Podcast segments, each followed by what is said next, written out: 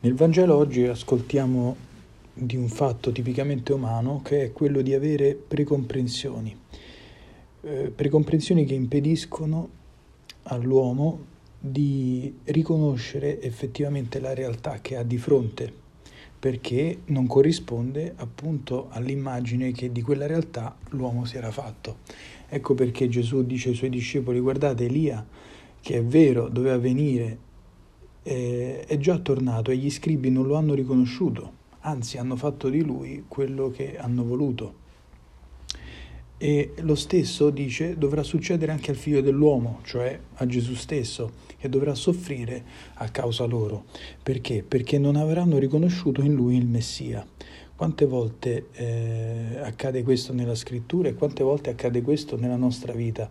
Che noi a causa di nostri pregiudizi, a causa di nostre precomprensioni, non capiamo veramente la realtà che abbiamo di fronte e non entriamo in profondità di quello che viviamo. La sfida per ogni cristiano è quella di riconoscere come Salvatore un Messia che non è un liberatore politico, eh, onnipotente, ma un Messia che è servo, un Messia che soffre, ecco, un Messia messo a margine. E questo è il Messia che siamo chiamati anche noi ad imitare e a seguire.